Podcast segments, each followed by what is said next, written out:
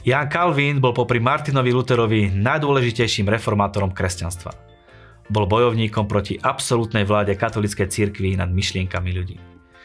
Jeho služba na radikálnym videním Božej zvrchovanosti a moci výrazne poznačila celé generácie kresťanov.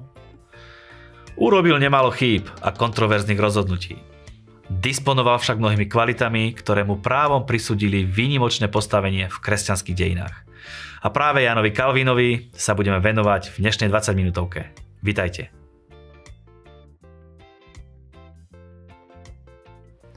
Po týždni sa opäť vidíme a je mi veľkým potešením, že práve s Janom Kalvín, o Janovi Kalvinovi sa budem rozprávať s mojím dnešným hostom, s pastorom Danielom Šobrom. Daniel, ahoj.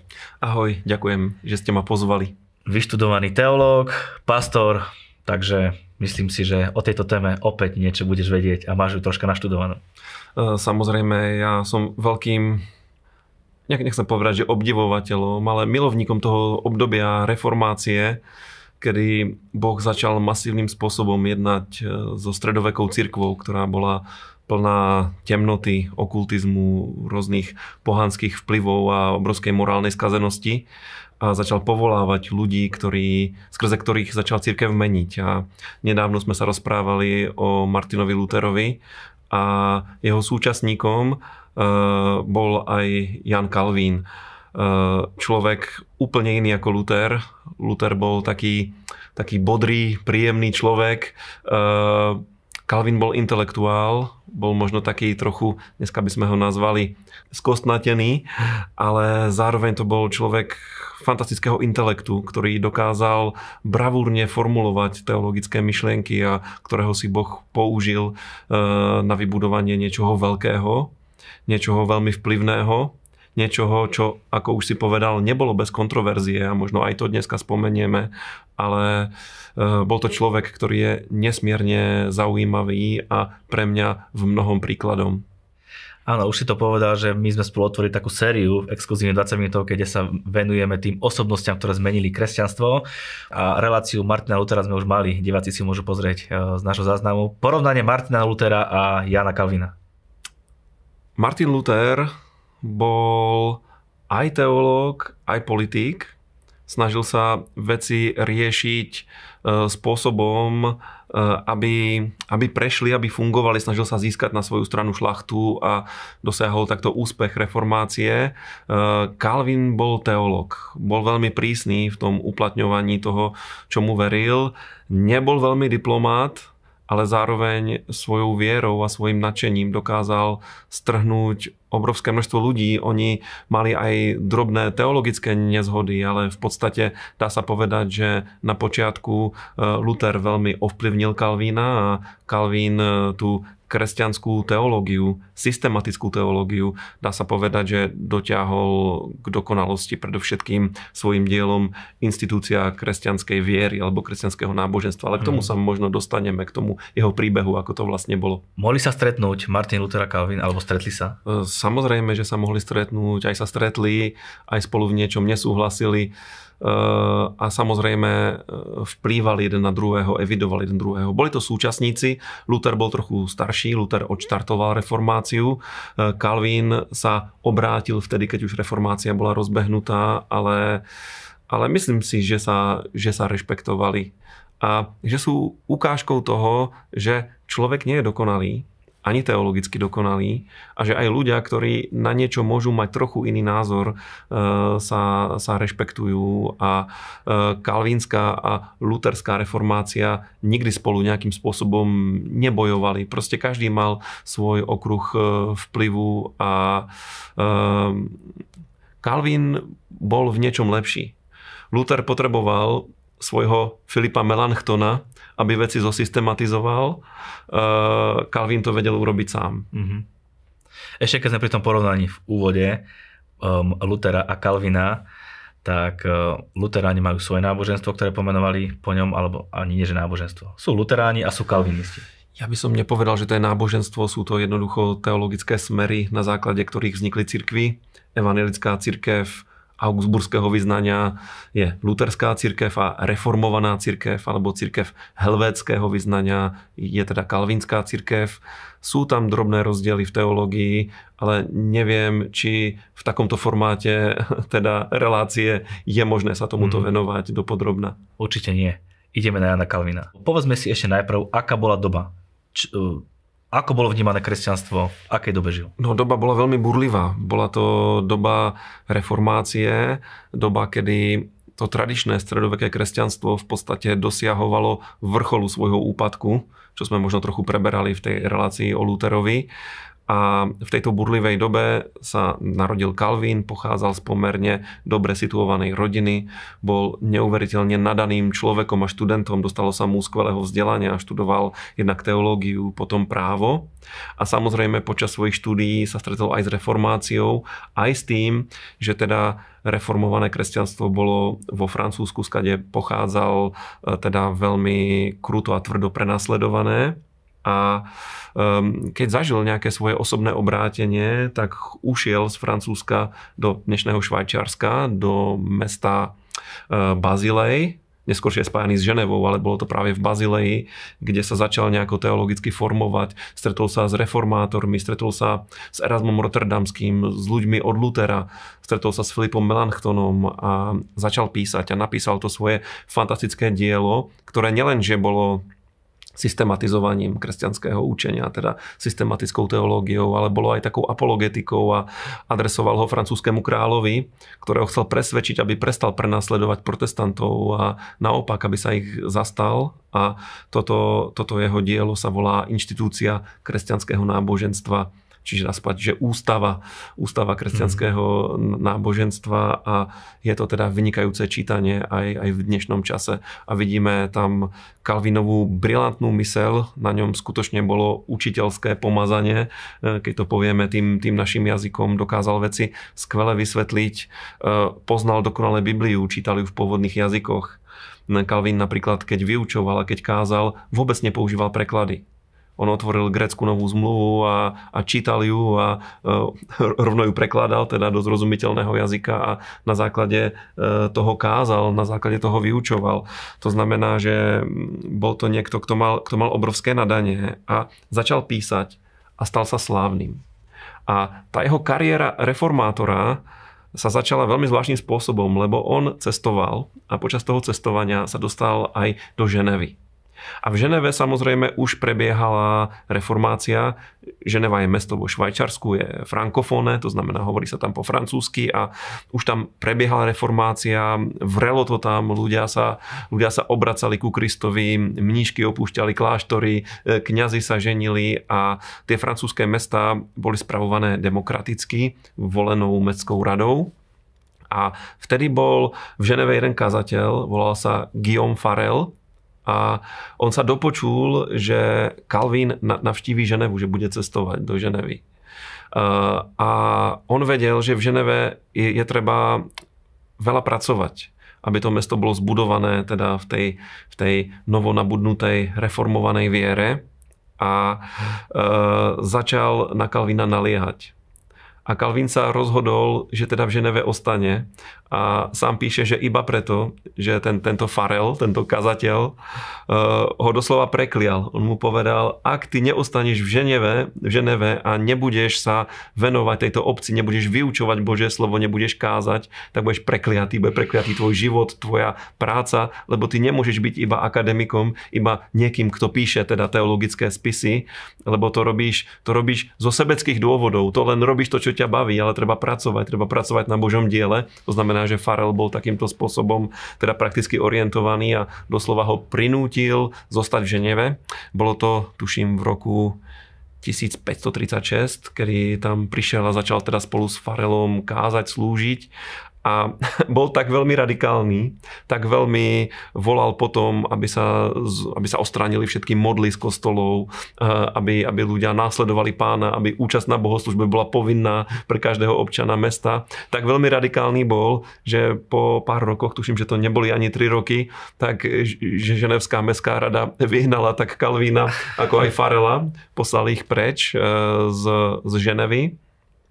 Kalvín eh, sa presťahoval do Štrásburgu, to je ďalšie frankofoné mesto, v podstate na, na pomezí tej toho nemeckého vplyvu a francúzského vplyvu a tam v Štrásburgu e, tam sa oženil, e, veľmi sa zalúbil do jednej, do jednej vdovy, e, ktorú si zobral, veľmi ju mal rád a nejakú dobu tam čakal a neviem, koľko to bolo rokov presne, ale za nejaký čas prišiel z Ženevy list, že ho veľmi prosia, aby sa vrátil že, že, že to prehodnotili a že skutočne potrebujú takého človeka. E, vtedy katolíci viedli takú masívnu kampaň v Ženeve a jeden, jeden kardinál katolický napísal taký teologický list Ženevčanom, kde ich volá k pokáni, k návratu do katolíckej cirkvi a tak ďalej a, a Ženevčania poprosili teda Kalvina, aby napísal odpoveď na tento list a on sa vrátil a začala reforma, začala masívna reforma celého mesta a v podstate on ustanovil e, takú úplne novú štruktúru v tom meste. Takže e, bola to cirkevná štruktúra na základe Božieho slova. Takže v meste boli pastory.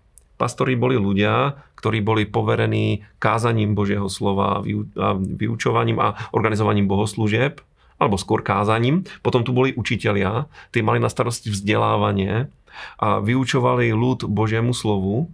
Calvin tam založil školu, ktorá sa stala takou, takou známou biblickou školou, že ľudia z celej Európy chodili do Ženevy študovať teológiu a tam, tam boli teda učitelia, to bol taký ďalší stav v tej Kalvinovej Ženeve. Tí, tí sa venovali teda tomu vyučovaniu teológie veľmi dohlubky systematicky a bol to celý systém školstva od, od malých detí až po, po dospelých. Je zaujímavé, že to bola práve Ženeva, kde, kde prvýkrát vlastne bola ustanovená povinná školská dochádzka že ľudia museli chodiť do školy a vzdelávať sa, lebo Calvin to videl ako dôležité. Potom tam bolo 12 presbyterov, ktorí spoločne s pastormi tvorili tzv. konzistórium, ktoré viedlo celé mesto a rozhodovalo o veciach. A potom tam boli diakoni, to boli, to boli ľudia, ktorí sa venovali sociálnej práci a charite a bolo to veľmi potreba, lebo vtedy do Ženevy prichádzalo obrovské množstvo utečencov z celej Európy, prenasledovaných protestantov, ktorí tam nachádzali domov a samozrejme boli to chudobní ľudia bez prostriedkov, takže Ženevčania sa o nich starali a tomuto sa venovali práve diakoni. A bol tam postavený celý systém a podľa môjho názoru Calvin urobil chybu lebo on spojil kresťanstvo a církev so štátom. Že v podstate on ustanovil kresťanské štátne zriadenie, ale také, také veľmi prísne. Ako som povedal, boli povinné bohoslužby. Hej, napríklad každý musel chodiť do bohoslužby. Teraz vzniklo čosi, čosi na spôsob tej náboženskej policie, ako ju poznáme z nejakých takých ortodoxných alebo fundamentalistických islamských krajín, kde náboženská policia proste sledovala, či je dodržiavaná morálka. Boli zakázané také veci ako prostitúcia a bolo zakázané tancovať. E, dokonca, dokonca v kalvinských kosteloch sa nesmelo hrať na hudobné nástroje. Tam sa iba spievalo že hudba ako taká bola zakázaná, iba spievať sa mohlo. A bolo to, bolo to veľmi, veľmi prísne. No a táto totalita v podstate dobre motivovaná, ale vedla aj k mnohým negatívnym dôsledkom. Ten systém takého špiclovania, donášania. Tá tajná policia napríklad robila to, že po večeroch chodili po meste a počúvali za oknami, za dverami, či sa manželia hádajú alebo nehádajú. Či sa modlia. Či sa modlia alebo nemodlia.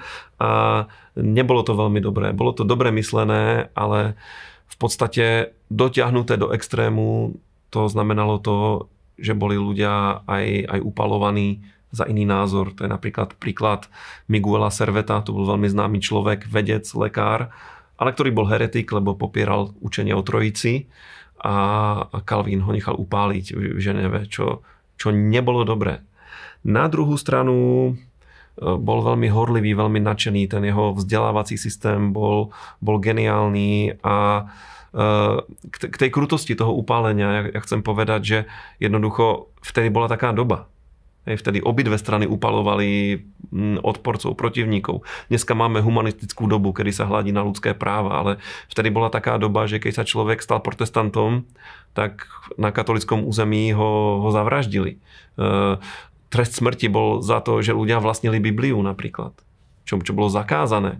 Biblia, Bibliu mohli čítať iba kňazi a tí ju potom vykladali. Samozrejme podľa toho, uh, aké, aká bola oficiálna doktrína cirkvi, ale protestantom šlo o to, aby ľudia Bibliu poznali.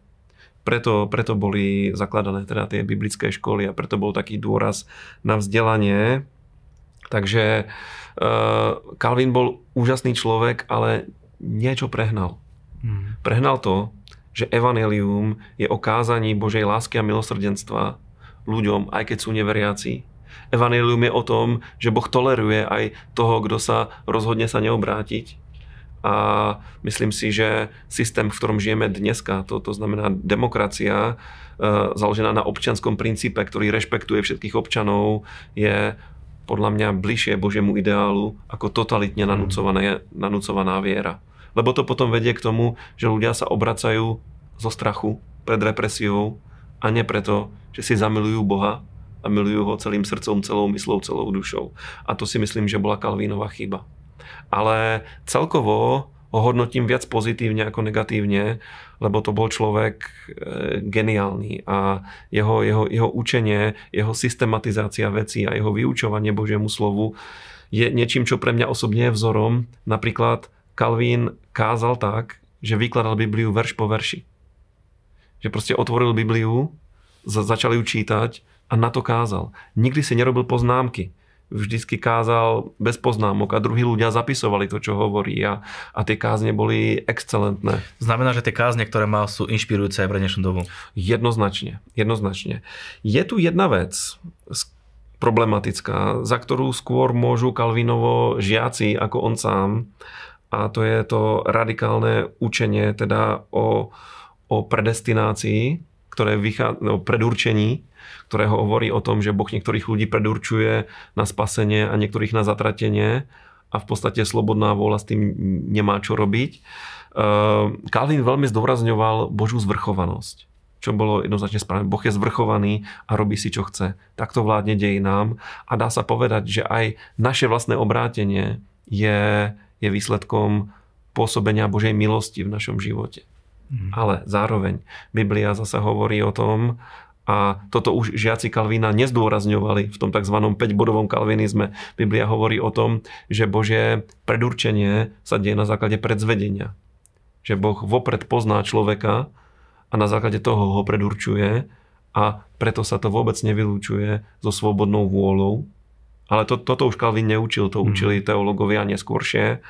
Um, a slobodná vola človeka není absolútne slobodná, lebo sme ovládaní rôznymi vášňami a vecami, ale Boh sa pozera na náš život a bude náš život súdiť na základe našich rozhodnutí. A preto je potrebné rozumieť aj tomu kontextu slobodnej vole človeka, ale zároveň aj tomu Božiemu predzvedeniu, to znamená, že Boh vopred pozná náš život, lebo on sám stojí mimo čas, a pozerá na nás a na základe toho nás vie aj vyvoliť k niečomu, e, k čomu si nás chce použiť a všetka sláva a všetká čest za to dobré, čo sa deje v našich životoch, patrí jemu. Mm. Človek si svoje spasenie nemôže zaslúžiť. Človek ho iba prijíma e, z Božej milosti a to chcel Calvin zdôrazniť. Ale zároveň to nie je tak, že je fatalisticky nejako rozhodnuté, kto bude spasený a kto bude zatratený.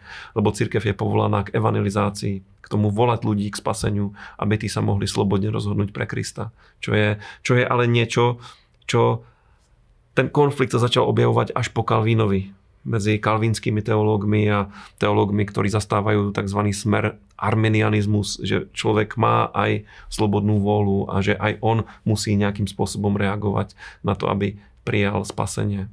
Ale to je možno tiež niečo, čo presahuje mm-hmm. vôbec e, formát tejto relácie, to už je vysoká teológia. Keby si sa pozrel na jeho život s nadhľadom a tak v jednej vete povedal, čo sa podarilo Kalvinovi urobiť s danou dobou, s danou církvou, alebo aké následky mala hmm. jeho reformácia? Calvin bol brilantný mysliteľ, to znamená, podarilo sa mu veľmi presne pomenovať a zadefinovať veci. V tom bol oveľa lepší ako Luther. Hej, keď čítate Lutherové spisy, sú dobré, mne sa Calvinové páčia viac.